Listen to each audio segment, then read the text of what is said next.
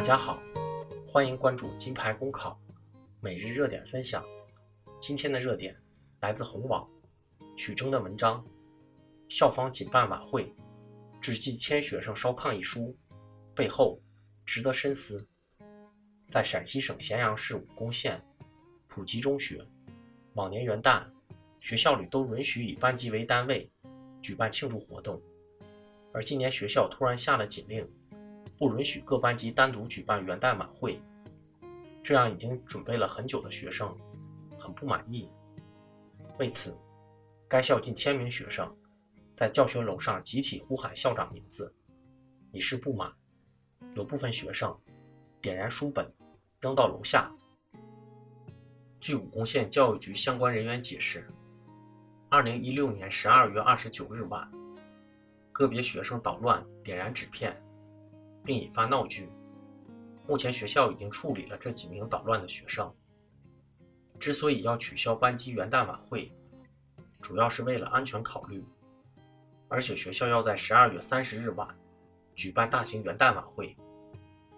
按教育局的说法，取消班级晚会是为了安全考虑。但是，如果班级搞个晚会都不安全，那么学校晚上举办大型晚会。不是更不安全吗？因此，依笔者揣测，取消班级晚会不只是因为担心不安全，还有一个原因可能更重要，那就是怕耽误学习，从而影响期末考试成绩。在成绩成为学校头等大事的语境下，许多学校恨不得学生上厕所的时间也要挤压掉。那么，为了搞个班级晚会，却要耽误几节课的时间，学校能不心疼吗？为了成绩，为了安全，现在的学校几乎取消了所有活动，春游取消了，越野训练取消了，晚会取消了，学生们变成了只知埋头攻读的书呆子。书呆子只知道埋头攻读，成绩当然就上去了。安全问题也不会发生，于是学校既赢得了社会声望，也不会费尽心力的处理学生安全事故，最终皆大欢喜。不过，我国的教育方针明确规定，学生必须在德智体美劳诸方面得到发展，不能变成只重视智育的书呆子。一方面，孩子们正处于青春年少，活泼好动。在新年到来之际，怀着激动美好的心情拥抱新年是他们的权利，任何人都没有权利予以剥夺。有憧憬才有希望，有盼望才有珍惜。从这点来说，搞班级晚会比埋头死学意义更大。再说，搞班级晚会不仅为学校晚会做准备。也能够让那些文艺爱好者展示一下自己的才华，这不正是美育所要求的吗？另一方面，劳逸结合，一张一弛，不正是学习之道吗？搞个班级晚会，同学们乐呵乐呵，轻松轻松，肯定会提高学习效率。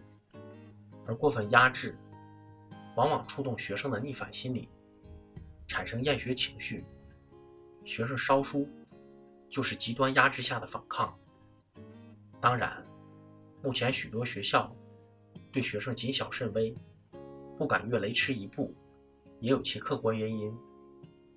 毋庸讳言，在媒体、社会面前，学校往往是弱势一方，成绩上不去，就会被家长的用脚投票遗弃。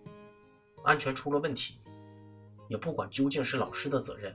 还是学生本人的责任，往往通通将责任按到学校头上，这也是学校不敢轻举妄动的主要原因。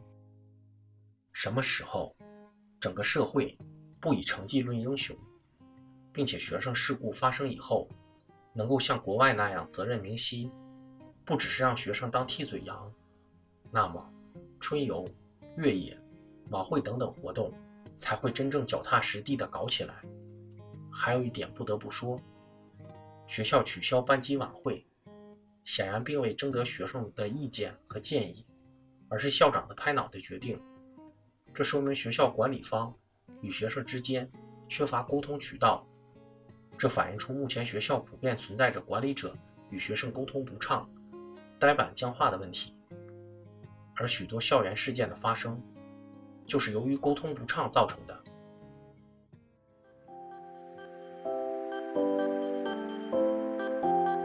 公考路上你不孤单，金牌公考与你相伴。金牌公考是一个由在职公务员组成的公益性公考经验分享平台。近期，我们新上线了公考面试新专辑。如果你在准备参加面试，欢迎你随时进入播客主页关注收听。